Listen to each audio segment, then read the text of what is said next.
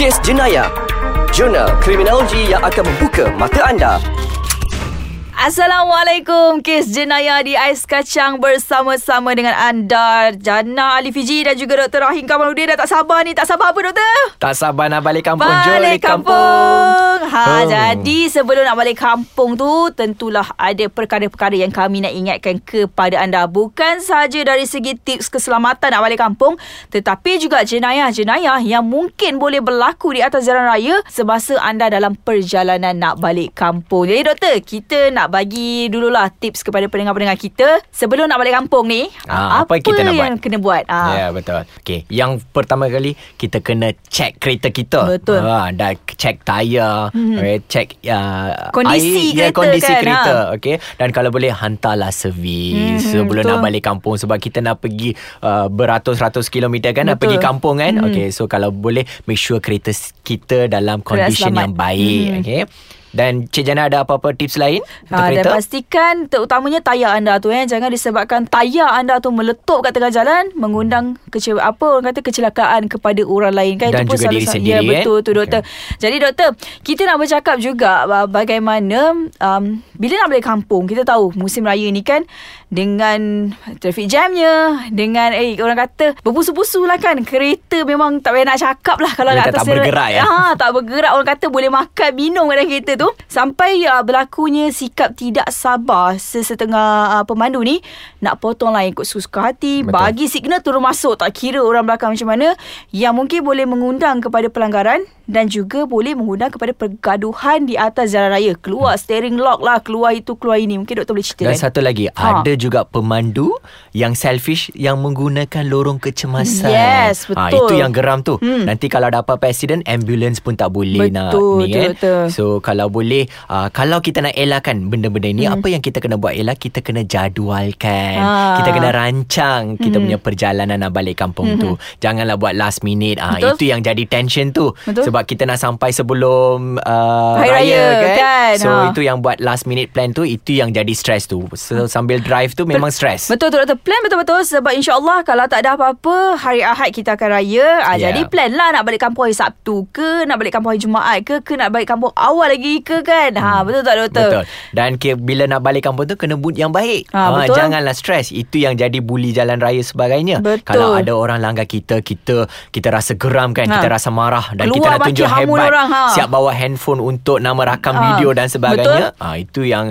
ah, kita kita bagi tahu sebagai Kita labelkan sebagai road bully Betul. Ah, So dekat sini Morality orang Malaysia Boleh Hmm. dipersoalkan Betul, tak? Betul tu doktor Dan juga kita tahu zaman sekarang ni Zaman kuasa viral Ya. Kat kereta tu Ada webcam lah Dan juga sebagainya kan uh, Si pelaku-pelaku jenayah ni Contoh mereka yang melanggar Mereka yang road bully ni semua ni Mungkin menganggap dengan perkara tersebut mereka boleh lepas jalan, atas jalan raya tapi mereka lupa. Rakyat Malaysia suka benda-benda Suka, viral betul. ni jadi Ta- mereka ni tak boleh terlepas doktor Tapi bagus kan Ha. Yang kuasa viral tu? Sebab penjenayah dia tidak Tak boleh terlepas. Lari. Yes Ah, Betul right. tu. Dan, saya saya suka sangat Terutamanya mereka-mereka Yang mengambil kesempatan Lalu kat lorong kecemasan ni Dapat dirakam Ya, Dapat betul. diambil nombor plate mereka tu Betul. Betul tak Dan mereka masukkan dalam media sosial Yes, Ah, So betul tu. itu boleh menjadikan Sebagai peringatan mm-hmm. Untuk kepada kita semua ya Betul. Agar tidak uh, Melanggar etika Di jalan raya Ketika memandu Betul betul betul. Selain daripada diri kita sendiri juga yang orang kata mungkin boleh mengundang kepada berlakunya kecelakaan di atas jalan raya. Satu lagi yang menarik perhatian saya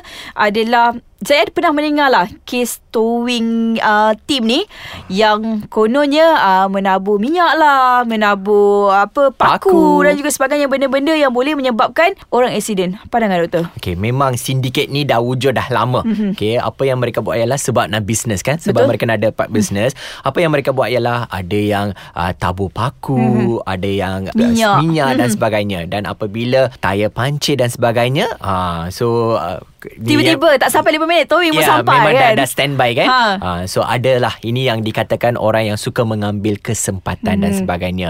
So kalau boleh apa yang kita kena buat ialah uh, kita kena berhati-hati Betul. alright dan apabila kita tahu okey kawasan itu memang prone kepada insiden-insiden Mhm. sebegini kalau boleh kita jadualkanlah uh, perjalanan kita pada waktu pagi.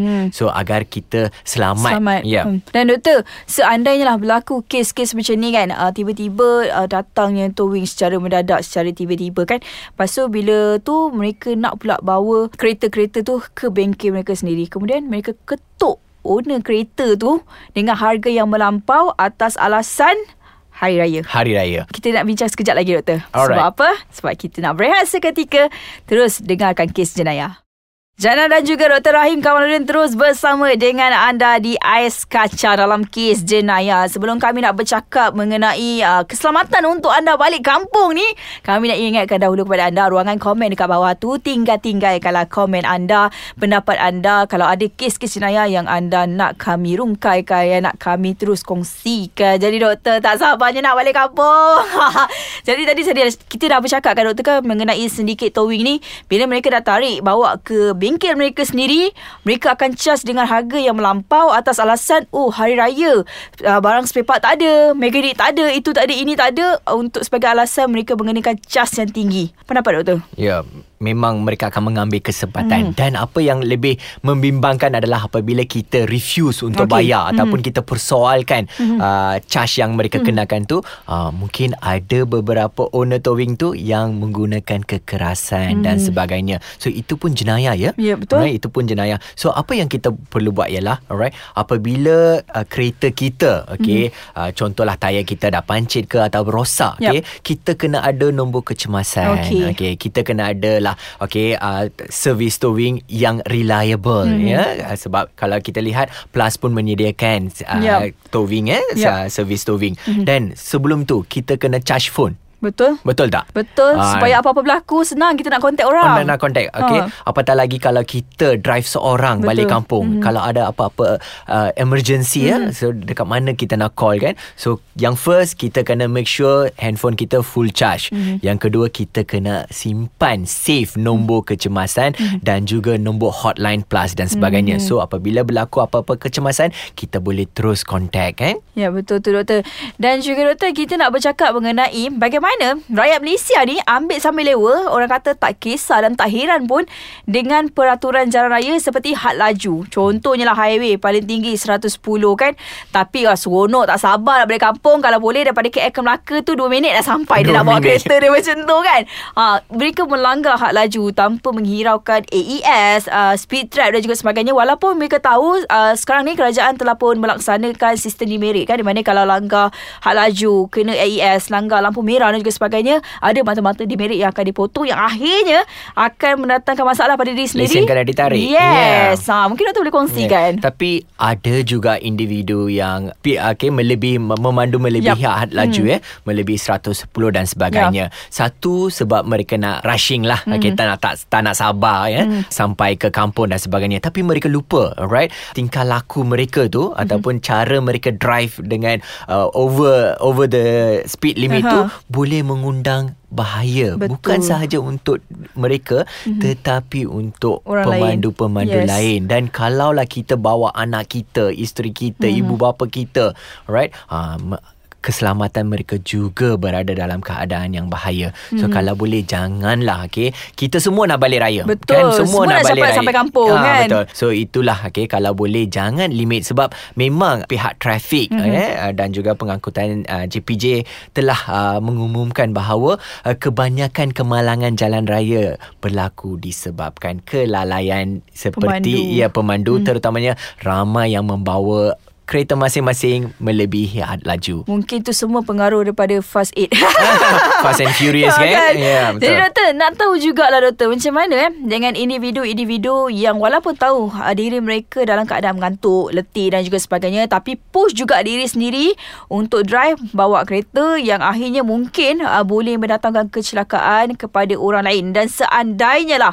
tak mati, tak apalah doktor, seandainya melibatkan kematian, adakah si apa pemandu yang mengantuk tadi ni boleh didakwa doktor? Boleh. Uh, mereka boleh di-charge bawa negligence eh Mhm. sebab membawa uh, kenderaan dengan cara yang berbahaya Mhm. alright sebab uh, disebabkan perbuatan kita Mhm. alright uh, satu nyawa hilang Betul. so kalau boleh janganlah pandu laju-laju mm-hmm. alright kalau boleh kalau anda rasa mengantuk mm. kalau anda rasa tak tak ready lagi okey mm. kalau boleh uh, kalau boleh rest mm. uh, dekat R&R kan Betul. ada banyak arena Betul. sepanjang plus mm. tu okey kalau boleh rest dan apabila kita rasa uh, cergas dan semua okey uh, barulah continue sebab mm-hmm. ingat anda kepulangan anda dinanti-nantikan oleh ahli keluarga Betul. tersayang ya Ha, jadi doktor kena ingat juga uh, anda mungkin boleh orang kata dikenakan tindakan Ya, betul. atas kecuaian anda. Jadi prepare diri betul-betul, pastikan diri tu bersedia dalam keadaan yang sepenuhnya orang kata elok